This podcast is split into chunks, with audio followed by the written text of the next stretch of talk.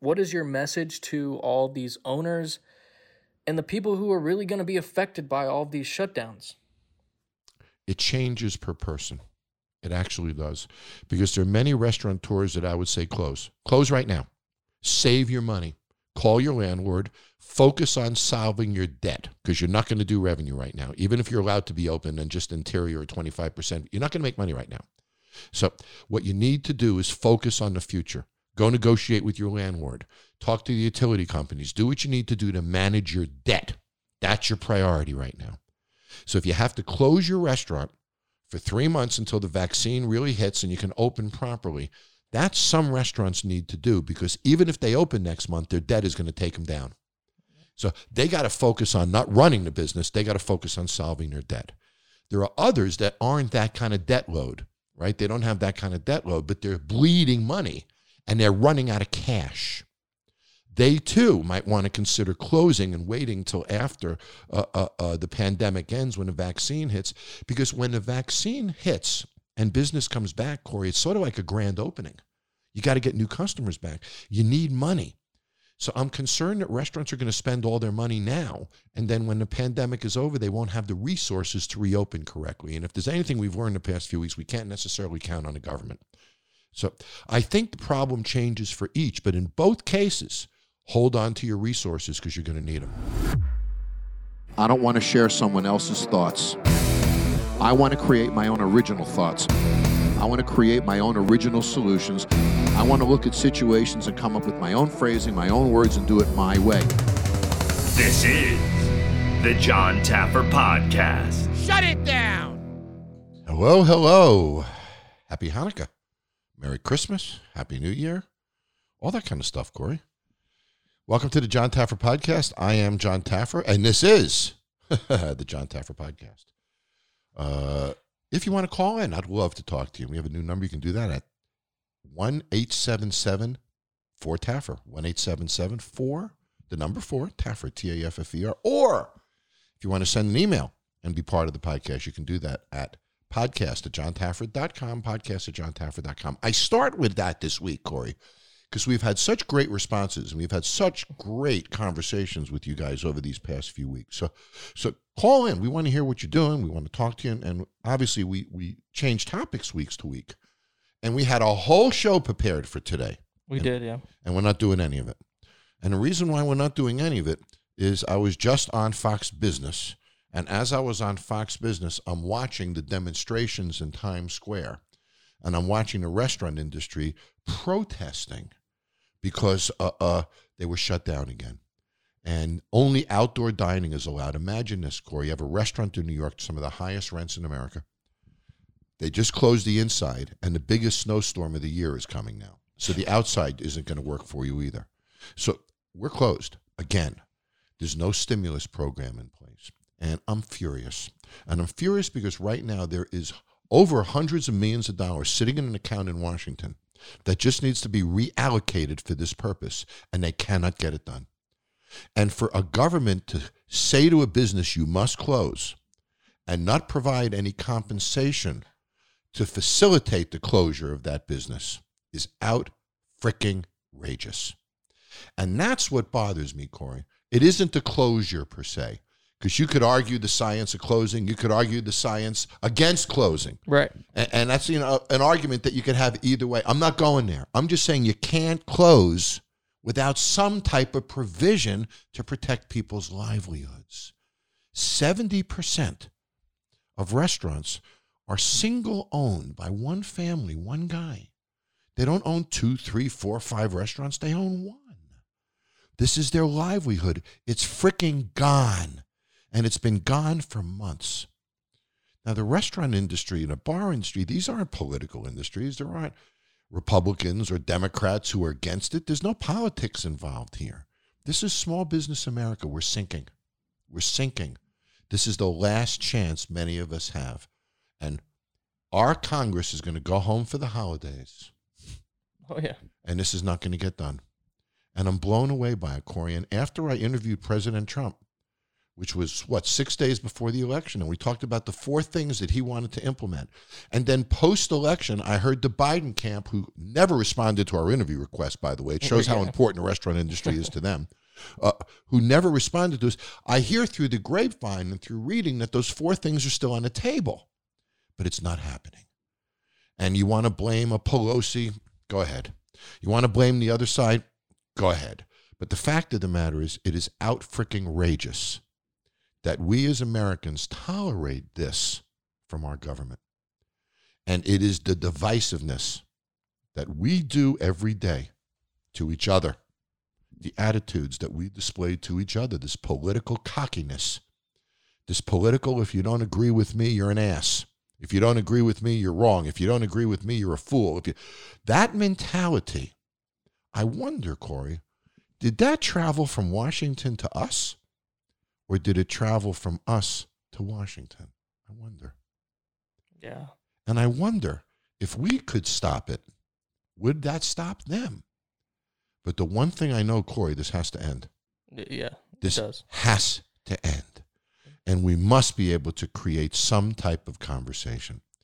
And, and I tell you, I really hope that we don't have a single party government at the end of the Georgia election. And there are people who are going to, you know, want to cut my legs off for saying that. But, you know, I find when we have mixed government, they cross check each other. Nobody goes to either extreme, Corey. You know what I'm saying? They're sort of stuck to work with each other in the middle. Right. I'm terrified that if we get a single party government after the Georgia election, there is no uh, uh, um, inspiration, no motivation to work with the other side. And then the divisiveness is going to get uglier. And we're going to move down a pike of, you know, one side has control and the other side has fight. and I just hope that we can have mixed government when this is over. And I'm not being Republican or Democrat, or I'm just telling you straight out. The stock market does better. People tend to do better when we have some mixed uh, political parties in government. And I sca- I'm scared about that. And when I look at this divisiveness, to me, the only solution to this divisiveness is to have two political parties that are sort of forced to work together, sort of forced to get that divisiveness aside. If we don't have that, Corey, I worry that the, there's no governmental reason to stop the divisiveness, and then it just continues. And then I see all my friends going out of business. I see stimulus packages not getting done. And it's it's rather than rejoicing this moment about the vaccine. And look, Corey, for months you and I have talked about this. Yeah. Yeah. We've talked about the fact that the vaccine would be coming by the end of the year. Here it is. We talked about the fact that there'd be millions of doses. Here it is. Here are the numbers. There's 21 million medical professionals. Did you know that? Wow. So if medical professionals get the first round of doses, it's about 21 million doses. hmm And like we were talking about earlier, that's going to be crucial. I feel like. Yep. And they're going to get the first ones. Yeah. So the first 21 million doses go to the medical industry. That's fine, but they're not going to the general public. They're going to them. I understand the next batch goes to assisted living facilities. Now, the medical people at the assisted living facilities, in theory, would have gotten it already. This is all really for the, the tenants of those facilities, Mhm. patients. And uh, it's about three and a half million of those. So if you say the first 25 million or so go to medical and then go to assisted living, after that is first responders, firemen, and police, about 45 million doses into it, it starts going to the general public. If you look at the numbers of how many vaccines are coming, and this is without Moderna, which is going to be approved probably next week, uh, uh, we're getting 50 to 100 million doses a month. Wow. So when you look at that number, then by the end of January, we should have the medical community done. We should have the assisted living facility community done. We should have the first responder community pretty much done. hmm So now when we move into February, certainly we're going to start touching the general public. And that's going to probably flow by age to some degree, right? Based upon risk. So you're a young guy, Corey. You're probably not going to be first in line. I'll probably Right. be in line before you because of the age difference. hmm A- And uh, so now, when you think about March, well, they're saying that everybody can be vaccinated by May and June. So we've never, ever had the end of this in the palms of our hand before. It's in the palms of our hand, Corey. Yeah. It's exciting. It is exciting. So a month from now, if people aren't getting sick and the vaccine is going well, are you going to take it? I will. Yeah. You just want to watch first. Yeah. I, I want to see what happens. Uh, Yeah. You know. Yeah. I have friends that are actually that are uh, e- uh, emergency room doctors that are getting it this morning, right now. Oh, really? And so I'm going to monitor them and see how they do with it. But you know, I think it's going to be a huge success. But here's my point: we we actually have success, and this success, I'm not going to say the word Trump. Warp speed worked. They realigned administrative processes. They did concurrent testing rather than sequential testing, which really uh, expedited the process hugely. And in less than a year, we delivered a vaccine. Now, I was watching an article this morning, reading an article this morning, I should say, that had all the quotes from the news services about a year ago when, when the president said we will have a vaccine by the end of the year. And NBC, said it's outrageous, it'll never happen. You know, it was crazy thing to say. Almost all of the news services, and I watched the clips this morning and I read the quotes, said this was impossible. It cannot be done. How dare our government, our White House, these people say this? Experts all around the world said this was impossible. Right? Remember that, oh, Corey? Oh, yeah. It wasn't impossible. Mm-hmm. Fact of the matter is, it happened by the end of the year, and it happened big by the end of the year. By the end of the year, we'll have two Pfizer and Moderna approved. Wow. This is an incredible success for America, for the medical industry. Vaccines will never be made the same way again. We'll never wait three, four years for a vaccine ever again. We've redesigned the way we do this. Now, when this vaccine proves safe, and it will, then what our administration did, our current administration did, was realign public private partnerships, really make them effective, realign the processes for creating vaccines, realign the administrative process, and has left us in a far better place than we were a year ago. Now, you think about how the vaccine is being shipped on United Airline planes that have been modified dry ice production factories had to up their production, right, to move the Pfizer vaccine. So we had to deal with increased uh, dry ice production, styrofoam custom packaging, custom packaging boxes and labelings. They had to modify the aircraft because planes aren't allowed to take so much dry ice on them. Oh, right. because of the gas it emits. Yeah. So they had to remodify FAA laws and then they had to physically modify the planes. And that's just to package it. Yeah. And then they had to bring in a UPS and FedEx to coordinate delivery of units. And then they had to facilitate the 600 plus distribution centers across the country. And they had to logistically make sure the packaging and the styrofoam and the dry ice arrived and the truck arrived at the same time. And UPS took it to the plane and the plane took it back to UPS in the other place. And the logistics of this are, are really impressive. Yeah. Really impressive. And when you look at the people that are running it logistically, and, and forgive me, I wish I could say his name. I forget his name. Is an Army logistics general who's coordinated logistics for the Army, which is serious stuff. Yeah, I can imagine. yeah. Um, uh, all of the logistics from from equipment to to uh, uh, military equipment to food and beans and bullets and all that stuff. So this is impressive, and we do have it in the palms of our hand. And now we're going to see a public-private partnership the next couple of months uh, at a level that we've never seen in this government in our lifetimes, and that's pretty darn exciting. So, you know, I think that as we approach the holiday season, we're all going to have something to be grateful for. This is in our future. and I think we're starting to pull out the other side of this. You know, it's amazing, Corey. I've gotten a lot of questions online lately about seltzer because we went national with our seltzer. Yeah. So, so a lot of people have been tasting it and they like it and they've been posting it and they've been sending me questions and questions and questions. I thought I would answer just a couple of them real quick. So one of them asked me, "What made me start a seltzer line?" There's so many seltzer lines out there. You know, it's funny. I never thought I'd start a seltzer line, and it's interesting in business when we do things like this. I was I, after ten years of Bar Rescue, I've made so many recipes. I had the strawberry basil thing in my mind that I've done on Bar Rescue that I really, really loved, and I loved this uh, uh, um, cucumber jalapeno thing that I've played with in Bar Rescue. And I wanted to do something with these flavors. And that's how I got into the seltzers. It started with the flavors. So I came up with these flavors. I wanted to do a seltzer. And this was really before all the other seltzers were on the market. And then I went and started doing research. I went to flavor houses and labs, and that's the way you put something like this together. And I realized that, wow, almost all the seltzers out there are malt beverages. They're sort of like beer, if you Oh, will. okay. And what they do is they produce the beer at a slightly lighter color, and then it looks clearer. And but it's malt based, sort of heavy on your tongue, like a beer can be, a malt based product. So I tried all these different things, and there was an orange a, a wine base that you can use, which is really neutral. And it's made from oranges and it's a wine. So we played with the wine base for this cocktails, still the same 5% alcohol as the other ones. They're all the same alcohol Mhm. content. And we found that the neutral wine base didn't have the heaviness of the malt base. So I didn't have to add as much sugar, as much flavor, as much, you know, I wasn't fighting against the malt in it. So that's how uh, uh, we came up with it. And it's really different than others because uh, uh, that wine base is very different than the malt base. So if you haven't tried one, try one. You'll see what I'm talking about. And this isn't a plug, I'm just answering these questions here. Describe the feeling when you're able to turn an idea into a reality and see it come to fruition.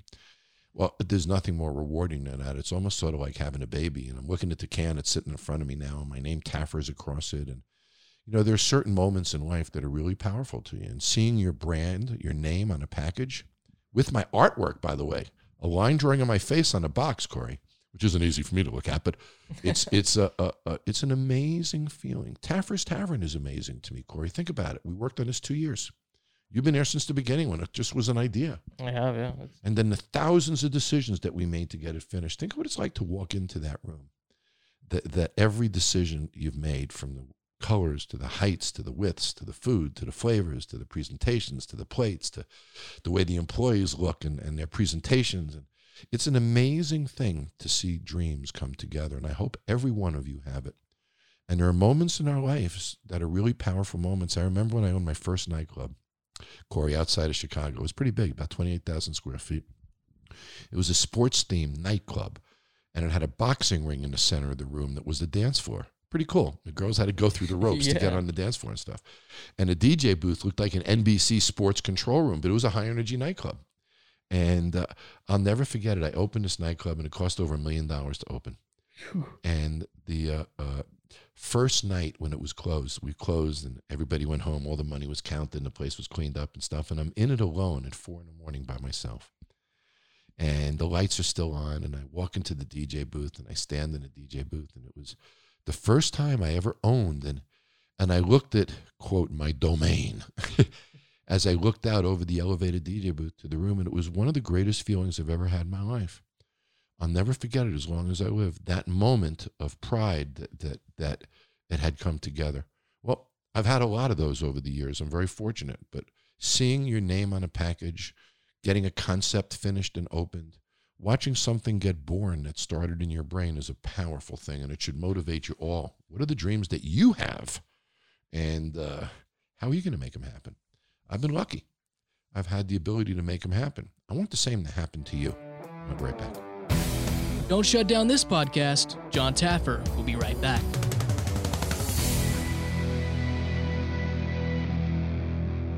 I'll tell you, Corey, the days of fluorescent colored, sugary, chemical laden fake cocktails are finally over. You know why? Why? Because we solved it with Taffer's Mix. You know, I don't know about you guys, but I expect fresh, real ingredients bursting with flavor. You know, if I'm going to make a, a Bloody Mary or a pina colada or a cocktail, I would, would like to have real coconut and real pineapple in my pina yeah. colada. You know what I'm Mhm, saying, yeah. Corey? I'd like to have like fresh tomato in my in my uh, Bloody Mary Exactly. some real spices maybe and, and so that's why we created Taffer's mixers and they really are the finest ingredients that we could find they're affordable and they're easy for everyone to enjoy and cheers to that buddy it's so easy to make you just read the label on the back pour in the booze pour in a mixer shake it or stir it and you're good to go the bloody mary mix is really savory has a nice kick to it corey you'll love it and if you're stuck in the snow this winter how about taking a little Bloody Mary, a little rum, a little, I'm sorry, a little pina colada mix, a little rum, mixing it up. If you have a little umbrella, drop it in, close your eyes, and picture yourself in the tropics. So Love it. a great cocktail can do that. It can give you some great, great memories and feelings, and that's what Taffer Mixologist is all about. So head to your retailer, make sure you have some mix for the holidays, and check it out. Taffer's Mixologist. Finest ingredients, finest quality.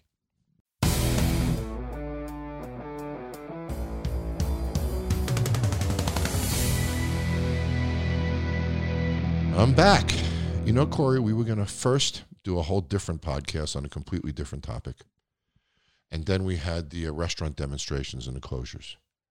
And then, Corey, uh, we, we were going to do call ins with the audience, which you know I love so much.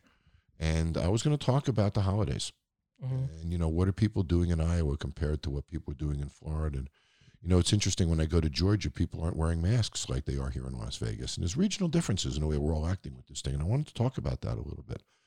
But it's difficult to have a festive show and talk about the holidays when we're all hurting so, so very much. Yeah. And, and you know, I don't want to be a bummer. I'm not looking to do that to everybody. But when I look at the demonstrations in New York, the demonstrations in California, when I look at the fact that people are now going to head home in New York and, and experience a snowstorm. They have no money. They have a snowstorm coming. You know, when I look at the people still down in East Texas, Corey, that are still dealing with the ramifications of the hurricanes from earlier this year and the floods from earlier this year. And I think about California and I think about how people are still dealing with the remnants of the fires out there. And I look back to the summer when restaurants were closed in California and then the fires hit. And we had restaurant owners on this very program that said, Jon, it's unbelievable. They closed the inside. Now nobody will sit outside because of the smoke from the fires. And they closed the inside restaurants in New York. And now it's so cold and a snowstorm is coming that nobody can sit outside. Well, it's a death sentence for so many of us. And I just finished a segment on Stuart Varney's show, close to my 100th one, by the way. Corey, about 100 times I've been on that show, darn close to it. And I've realized, you know, how much we are all hurting right now. And this is Christmas season. It's Hanukkah right now. Hanukkah is supposed to be the festival of lights. There's not a lot of light right now. Christmas is supposed to be the time of year where divisiveness goes away, where we really help each other and support each other. New Year's is supposed to be the time of year when there's a fresh beginning, right, Corey? We do we do our New Year's resolutions, and it's a fresh beginning. January is not going to be a great month for us. We know that. December is certainly not going to be a great month for us. There's not a lot of light right now for Hanukkah. But the one thing we do have is each other. And if we can, some point during these next few weeks, understand that if we've ever meant anything to each other, it's now. If ever we've needed each other, it's at times of weakness. And this is a time of weakness. Yes, restaurant owners need you right now. Restaurant employees need you right now. Small business owners need you right now. Grandma who can't get to her family for Christmas needs you right now. You know, little Johnny, whose grandma's not going to come for Christmas this year, needs you right now. Politicians, dare I say, need us right now. If ever we've needed each other, it's now. If ever divisiveness and politics and opposing views should not get in the way of us supporting each other, it's now. If ever we had to believe in each other, it's now. This is a powerful moment for all of us right now. We must step up for each other. That's what this holiday is about. It's about stepping up for each other. I'm going to do that, Corey. I'm going to find some family to help or something to do the next week so that I can step up for somebody else. Yep, I'll probably write a couple of checks. That's okay. But you know, there there are people that need a little emotional support right now. Yeah. A phone call, hug, with masks, of course. I mean, people are needy right now. And those of us, all of us, have a chance to be a hero to someone the next couple of weeks. All of us have an opportunity to be a hero to a stranger. Wow. To a neighbor. Wow. To that old person who lives upstairs. Wow. These are our defining moments right now as a society. These next few weeks and how we deal with this as we start to come out of this will define us as a society and will define you as a human being. What's your choice? What are you going to do? Are you going to reach out and be supportive of those around you at this time of need?